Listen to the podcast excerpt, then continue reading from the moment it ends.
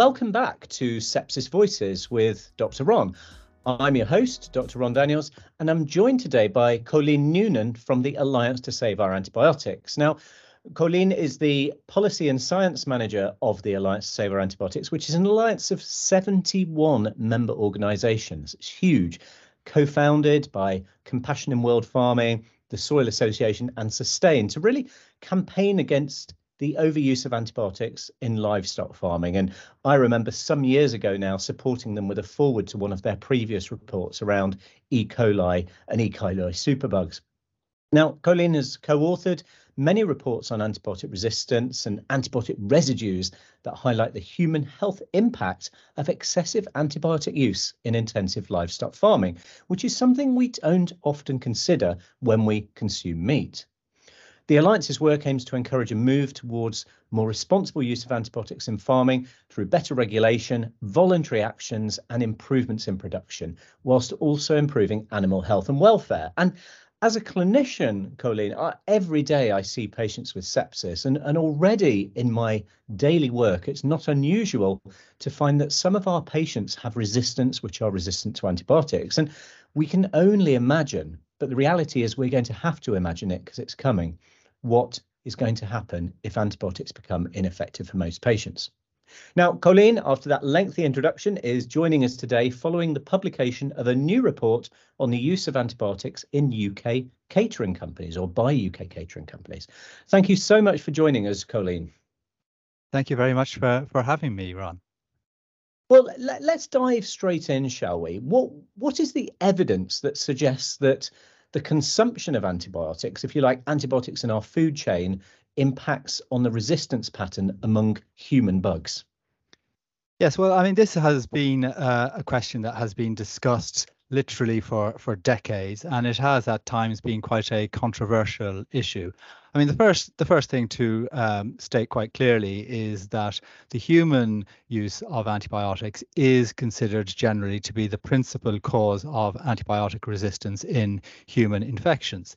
Nevertheless, uh, it is now uh, widely uh, accepted by governments uh, in the UK, across Europe, and across the world, and by international organizations that the farm use of antibiotics does uh, contribute to resistance uh, in, in human infections. And you know, for, for some infections, the evidence is, has always been very clear, despite some denials that, that have occurred.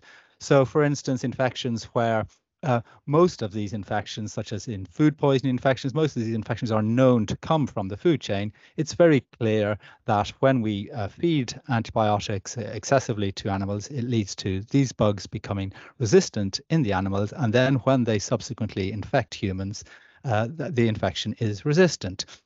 So, for instance, for uh, infections like Salmonella and Campylobacter, uh, although it is true that in most cases we don't use antibiotics to treat these infections, in some cases uh, we do. And uh, it's uh, extremely clear that a lot of this resistance comes from the use of the antibiotics in farm animals. But it's also the case that there is um, very unequivocal evidence that uh, for infections like E. coli or, or even uh, MRSA or Clostridium difficile, that uh, farm use of antibiotics uh, can and does contribute to the, the emergence of uh, resistance in human infections. And, and how do we know this? Well, partly we know it when uh, a, a, particular antibiotic may be used exclusively in, farm animals for a certain amount of time and, and, and not in humans. And yet we see emergence of resistance to that antibiotics uh, in humans. So, for instance, this occurred with the emergence of resistance to the antibiotic colistin, which is now used uh, because we have uh, insufficient new antibiotics. It has become a last resort antibiotic used to treat a certain life-threatening uh, infections in humans. Um, but um, the emergence of uh, colistin resistance, and in particular what is what is known as transferable uh, colistin resistance or mobile colistin resistance, this is a kind of resistance that can spread uh, between different uh, bacteria when bacteria pass genes or copies of genes in between each other. Uh, The emergence of this resistance was first found uh, in China in uh, 2015, at a time when China was only using colistin as a, a growth promoter uh, in, in, in farm animals, and it was not using it uh, at all. It wasn't licensed for use in humans. And yet, when it was found, it was found not just in the, in the animals, in the pigs and uh, and in chickens, but it was found in in retail meat, and it it was found in human uh, E. coli infections, and not just E. coli, in Klebsiella as well, uh, which is not often you know considered to be something that is acquired from farm animals. Of course, it may not have been. It may just have been that the gene spread. Um, and and uh, so China reacted and decided to uh, ban the use of colistin in in farm animals uh, for growth promotion, although unfortunately not for prophylaxis. This led to a 90% reduction in usage, and we have seen uh, the the uh, colistin resistance in humans in China fall, even though colistin is now used in humans. Now, there are various other examples, including examples in the UK when antibiotics are exclusively used uh, in in farm animals, and, and this has led to uh, resistance to these antibiotics emerging in humans. So we also know that there are certain strains of particularly MRSA. There's a, a livestock associated strain and and we we can see that spreading from humans into from animals into humans and the same for clostridium difficile there's a major strain as clostridium difficile that is widely believed to be of pig origin so th- there is hope really from that chinese example that if we modify behavior we can either slow the development of antibiotic resistance that's promoted by livestock use or or indeed reduce it and improve the situation. Now, this report today is is about catering companies, isn't it? Um, and it may seem an obvious question, but what sort of consumers does this affect? Who's going to be consuming the meat from this from the catering industry? Well, uh, pretty much uh, everybody, or certainly um, a very large proportion of, of the population, will have consumed or will consume regularly uh, uh, food from catering companies. So, uh, meals from catering companies go uh, into the NHS. Uh, they go into care homes, they go into schools, they go into colleges, they go into universities. Um, they also go into the workplace. Uh, work events will often have a, a caterer uh, uh, supplying food. Uh, they, they are also uh, suppliers of food to sort of private organizations where you know that people might visit, like museums or or other sorts of um, organizations. So yes, there are many millions of meals served by caterers each year. So, so this is all of us, isn't it? And you know, you you've mentioned particularly that catering companies are supply, supplying our hospitals, our care homes, and then also our educational facilities and schools and and even prisons. I mean, a lot of these environments will be looking after some very vulnerable people and people who are particularly vulnerable to infection. Do you think we're doing enough here in the UK? Do you think the government's doing enough to protect these potentially vulnerable people? Well, that, well, that's right. Um, the, there are a lot of vulnerable people um, that, that that are, that are consuming this food, and what our report has found is that neither uh, the catering companies nor the government is doing enough to ensure that uh, the, the, public procurement of of, of food uh, in, in, many of these uh, uh, public uh, organizations is sufficiently looking into uh, the responsible use of farm antibiotics. So we we examined 10 uh, leading catering companies in the UK, and um, we found that only five of them had uh, any sort of policy on antibiotic use. So half of them had no policy uh, whatsoever. And for the five that did have a policy, we found that none of them uh, prohibited the routine preventative use of antibiotics, and none of them uh, gathered any data whatsoever on antibiotic use in their supply chain. So, unfortunately, uh, the policies are clearly not good enough. On top of that, although the, the government does set uh, minimum standards for uh, public procurement in, in what's called the, the government uh, buying standards. Um, at present, there are no antibiotic standards uh, included in these standards for for for food uh, procurement, um, and and the concern there is that that food, uh, you know, while regulation may be you know considered superior in the UK to to to that in some countries, you know, food can be imported into the UK and produced with extremely high levels of antibiotic use, and and this is really why we need minimum standard for all food being um, um, produced for for these public organisations, for for the NHS uh, and for schools. That's it's really frightening, isn't it? And uh, you know, I, I, I I think just to clarify that you're not as an organization against the appropriate use of antibiotics to treat individual sick animals. It's this sort of injudicious prophylactic use to prevent disease, but also as growth promoters that we're really talking about here, isn't it?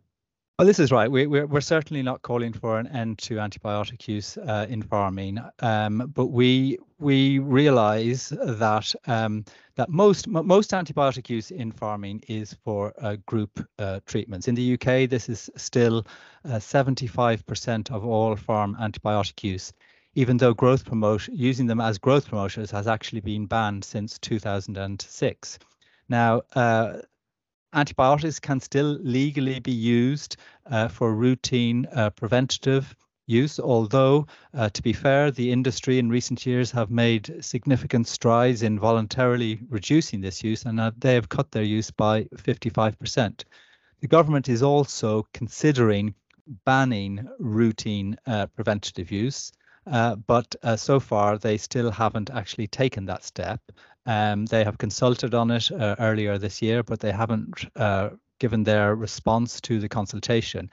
Uh, it should be pointed out that in the European Union, uh, routine preventative use was finally banned in January of last year, um, and and so the UK is now uh, falling behind uh, Europe um, um, in this respect. But even though farm antibiotic use has been cut by a lot, as I say, 75% is still for group treatments. Now, some of the, the leading countries in Europe, which have much lower levels of use, they actually use as little as maybe three or four percent for group treatments, and the vast majority is for individual treatments. And we really think that that is how to really demonstrate responsible use. Group treatments can occur sometimes responsibly in farming, but they really should be exceptional rather than the main way that antibiotics are used in farming. And so we what we advocate for is improvements in animal husbandry, uh, uh, improvements in the conditions in which uh, farm animals are kept, so that there is fewer le- less disease to begin with and and less need for medicating uh, entire herds or entire flocks of animals. Yeah, and uh, obviously we've we've talked about the catering industry and and the agricultural sector. Do you think our food retailers are doing enough to ensure that their food chains are antibiotic free? Can they do more? Well, we, we've actually published a series of reports on, on the antibiotic policies of retailers. Uh, and what we have found uh, throughout these three reports that is that they have gradually improved their, their policies. Uh, so by the time we published our, our, our, third report, we, we found that all 10 of the leading supermarkets in the UK now have uh, antibiotic policies, and all of these policies ban routine preventative use for at least their UK uh, um, own brand production. Of course, many supermarkets sell a lot more than just UK own brand production, and very often their policies don't apply to to um, uh, the, the, these animal foods. Uh, so, so certainly there has been progress, but yes, there is a, a lot more that needs to be done in order to really uh, ensure that that that what, what what is being sold in supermarkets is also uh, produced with responsible antibiotic use. We know that there are there there are foods um, uh, that are imported or or um, perhaps also in, in branded uh, foods where where there's there's less uh, controls, and we know that some of this is produced with very high uh, levels of uh, antibiotic use. and and th- this this has been linked uh, in the UK uh, to actual outbreaks of antibiotic uh, resistant bacteria that that are that are known to have caused deaths. And just for the for context here, really, Cóilín, to for our listeners, this is not a sort of antibiotic resistance as a is a spectre. It, it's not a sort of nebulous concept. I've already mentioned it's here today, but it's already claiming well over a million lives around the world every year, uh, and it's estimated to claim. I mean, I think optimistically around 10 million more lives by the year 2050 if we don't act urgently. So this really is it's an existential crisis that is in all our duties to address, isn't it? That's that's absolutely right. I mean, it is something that so much of modern medicine really relies on uh, is access to powerful and effective um, antibiotics, and and and really a, a, key problem here is that the era of antibiotic discovery is really behind us. It seems perhaps we will make breakthroughs. You know, let's hope we do in the future. But for many infections, we've really discovered nothing new for, for over four decades. Um, and, and, this means that we really need to, you know, uh, deal with what we have, and and the best method that we have for, you know, tackling this huge crisis is by using the antibiotics we do have more responsibly. We do know that this can lead to uh, reductions in antibiotic resistance. It can lead to slowing the, the rise of antibiotic resistance and, and ultimately it saves lives. I mean, as you say, 1.27 million, it is estimated, people are dying annually directly because of antibiotic resistance. And in fact, it's estimated that up to 5 million deaths a year may be actually associated with antibiotic resistance. And that's already happening right now. So these are already huge numbers. And, you know, a, a UK uh, government commission report has forecast that unless we take effective action, it, the, the figures will increase to up to perhaps 10 million deaths a year by 2050. Yeah, and and I think some of us think that that's probably optimistic. It might be more than that. And again, for listeners, for the context, because these are big numbers, cancer claims around 8 million lives around the year uh, around the world each year and tobacco consumption is responsible for around 5 million these are huge quanta so we we've talked about um, what food producers can do and what governments can and should be doing and what our retailers and catering companies can and should be doing.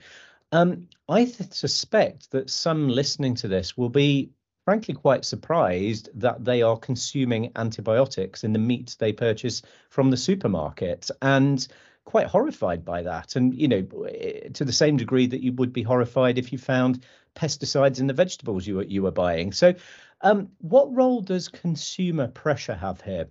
Do we need to work on public awareness, and and what could be a, a good and responsible message to our public? Um, yes, I mean we, we we certainly as a campaign group, you know, have tried very much to raise public awareness, and so um, and and I I think that to some extent we we have succeeded, not just us, but many other people uh, working in this area have managed to somewhat increase uh, public awareness um, uh, of of the issue. Clearly, there there's a lot more that that needs to be uh, needs to be done there. Um, however, it, it is also the case that awareness of itself is not going to uh, resolve the problems. There there need to be you know solutions available that people uh, understand and are motivated to to to use and are are able uh, to use. Um, for instance, farmers themselves have been aware of this uh, issue for many years. Vets have been aware of this issue for many years, but for many years we didn't see them taking action. It's only over the past seven or eight years that we've really started to see significant action taken by by by these groups.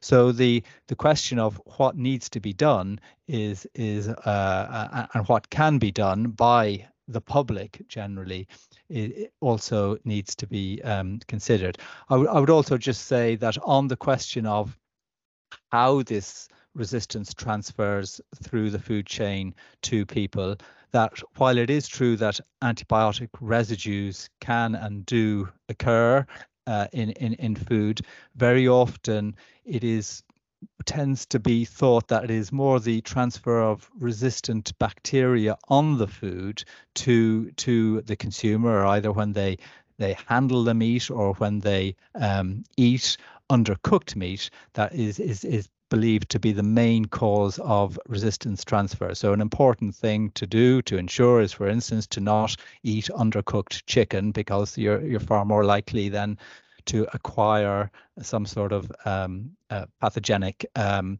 uh, bacteria. And of course, a, a further problem, uh, even if you were, for instance, um, to you know reduce your consumption of meat or or even uh, some people choose to to stop consuming uh, animal products there is the question of transfer of resistance through the environment uh, as well um, the, the, the, the a lot of the antibiotics are excreted in in uh, in urine from the animals, and this ends up in in slurry and in manure. It ends up in the land. It can get into the water supply, uh, and it can end up uh, ultimately on vegetables too. So um, so the, the the environmental spread is needs to be considered um, here too. So it's not just about the public changing individual behaviours, for example, buying smaller quantities of uh, high welfare meat. It, it's also has to be around the government pressure, the legislation, the the environmental and, and cultural change, isn't it? Yeah, I mean, we we certainly uh, do uh, strongly advocate for a, a, greater shift to less intensive production and higher welfare. Uh, and we believe that there is uh, you know, clear evidence that there, there is far less need for antibiotic use there and, and, and, lower levels of antibiotic resistance. So this can certainly help. And I think um, when we talk about the role that government plays, it's it's not just about the need to regulate uh, antibiotic use better. It's also about making sure that uh, lower, less intensive production systems are properly supported, uh, as they tend to be do be done a lot better in many other European countries. So the, the difficulty here also is that while consumers may uh, wish to consume more um, you know higher welfare uh, uh, animal uh, products uh, some of them may find it uh, more expensive than it really needs to be. And again, that that's also can be an issue with retailers choosing to put higher profit margins on some of these lines, higher than than is needed, and ultimately leading to some of this food being considered for rich people only, whereas we believe that this kind of food should be available for for everybody. That's that's a really important point, isn't it, um, Cóilín? That's it, it's one thing to say to you know someone like one of us you know if you choose to consume meat try and purchase it from a butcher's try, try and understand the supply chain and understand the animal welfare and the use of antibiotics. It's another thing saying that to a low income household particularly low income households with you know fussy children in the house which is something we're all familiar with. You know how can and is there any practical advice for those lower income households to sustain good nutrition whilst avoiding intensively farmed meat? Well, I, th- I, think one uh, one issue to to consider, of course, is you know, about the quantities of of, of meat and and dairy uh, that that that we consume. And in terms of of good nutrition, it's very clear that that many of us are eating far too much meat and far far more than than is needed for for for good health or for for good nutrition.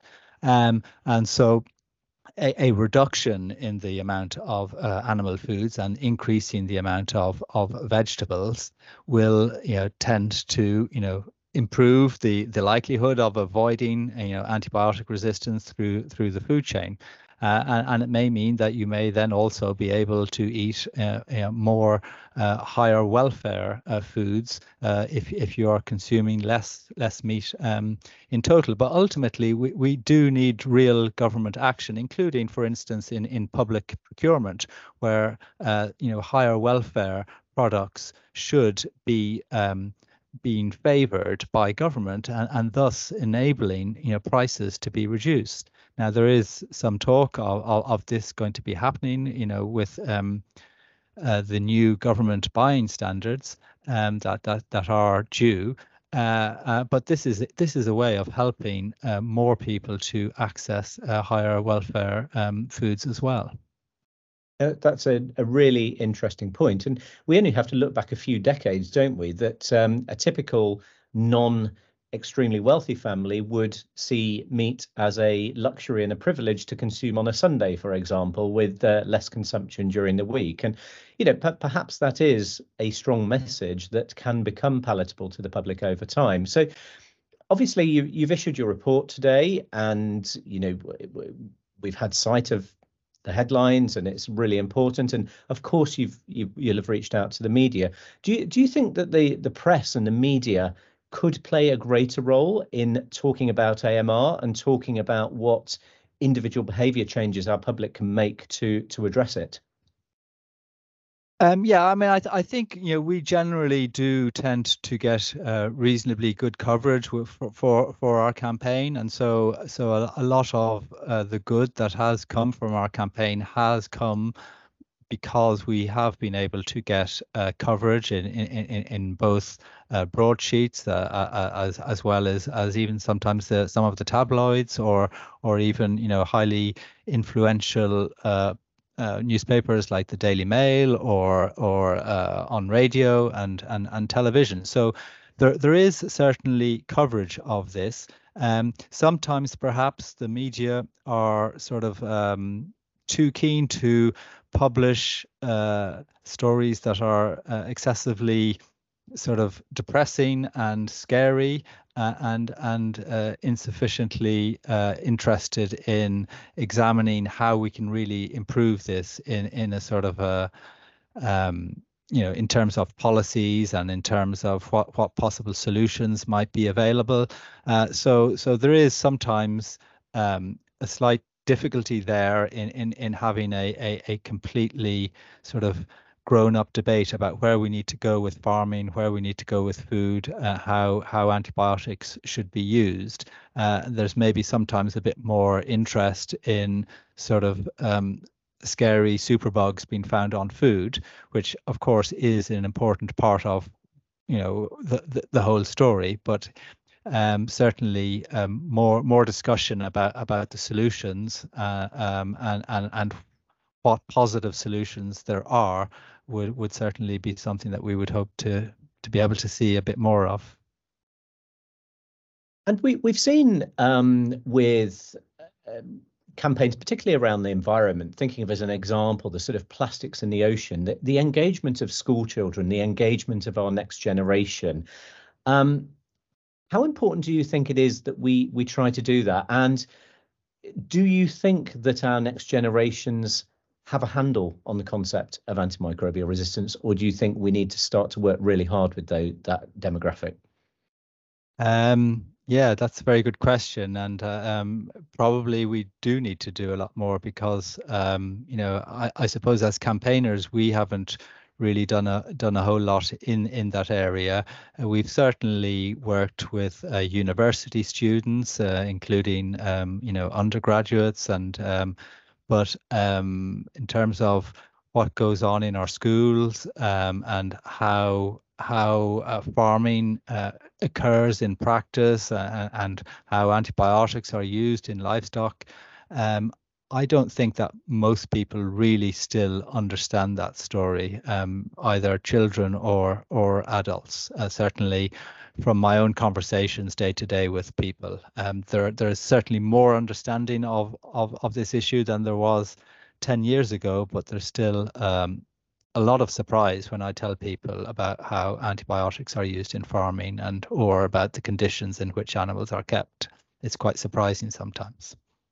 I, I can imagine, and I, I think we in we as health professionals are sometimes guilty of not talking about antimicrobial resistance sufficiently. I, I, think we often don't tell our patients, even if we believe they have been affected by antimicrobial resistance, that that's the case. And I know as a charity, when we're approached by um, journalists who are looking for someone who's been harmed by antimicrobial resistance, we we always have to find a sort of surrogate person, someone who tells us that they were getting worse and they only started to get better when the doctor changed their antibiotic. Do you, do you think we as health professionals need to be more honest about antimicrobial resistance to our patients? Uh, perhaps. Uh, I mean, obviously, I'm I'm not a, an expert on on what goes on, uh, you know, in in in healthcare, and I'm sure, you know, th- there are good reasons why certain things don't don't happen. But it does seem to me that um, that sometimes antibiotics are are prescribed. Uh, repeatedly sometimes for patients without uh, uh, sufficient um, studying being done uh, as to what it actually uh, is causing the infection and what the resistance might be. Um, so there, there does seem to me, from my own personal experience, to, to sometimes be um, an, an excessive reliance on antibiotics. I think also, just more generally, there there there is um, insufficient surveillance, uh, and, and, this certainly applies uh, for, for livestock as well. We do have surveillance for antibiotic resistance, but we don't have uh, nearly enough of it. And sometimes uh, it seems that we don't have enough of it because we don't really want to know. Um, and, and so we don't do certain studies because we're a bit afraid about what we might find. Um, and uh, so so th- uh, this obviously then complicates the ho- our whole understanding or lack of understanding of what's actually um, uh, going on, and, and, sometimes makes debates more controversial than they need to be, because quite simply the data isn't there. Yeah, yeah, I, I think that's that's absolutely right. So we've um uh, coming back to sort of the public talking about this and becoming more aware of it. As, from a sepsis perspective, it's often been quite easy for us to find celebrity ambassadors and uh, and influencers to talk about sepsis because, of course, it's a very prevalent problem and it will, from time to time, affect a higher profile person. Do, do you think you have a role um, for? Uh, antimicrobial resistant celebrity ambassadors and support? Is this something you're working on, or, or is it difficult to identify such people? Um, well, we have uh, had uh, some celebrity uh, support. So, um, for instance, the the TV doctor, uh, Dr. Chris Van Tulleken, um, he uh, gave uh, support to our campaign when we launched a a petition aimed at supermarkets, asking them to improve their antibiotic policies. He he gave us support. Um, we've we've had quite a few years ago now. We had support from uh, the the actress Leslie Ash as well um, when we um, revealed the emergence of MRSA uh, in in livestock uh, and and the fact that it could spread uh, to humans. So so it is um, uh, certainly something that we uh, we have done, and and it, it is true that you know in the animal sector um, there are other organizations doing sometimes similar or slightly overlapping work with ours um, or, or, work focused on animal health and welfare where there are uh, numerous celebrities that are uh, quite willing to to um, to endorse uh, what, what is being campaigned for. So I, I do think that it, it can certainly help. Um, I suppose one consideration, which I suppose we've we've touched on uh, already, is um, the, the, the fact that you know some people are obviously are going to be wealthier and more able to afford more expensive meat or or um, you know higher welfare produce, uh, and so um, you know if if uh, you know and celebrities would tend to be amongst the amongst those people, and so there there, there it needs to, we need to be careful that it's not seen as just um, some you know rich people telling other people to um, you know spend more money on on more expensive food uh, uh, and, and that really this is food that should be available for for everybody and this is an issue that affects everybody. I think that Cóilín, that that is a critically important point to finish on, and and it's really something for the government as well as food producers and retailers to to seriously consider. Um, that that is all we've got time for today, sadly. But uh, Cóilín, thank you so much for your time, and and and thanks to our listeners. If you'd like more information about the UK Sepsis Trust stance on antimicrobial use, then head to our website at sepsistrust.org and you can find out more about the work of the Alliance to Save Our Antibiotics at saveourantibiotics.org. Cóilín, thank you very much. Thank you.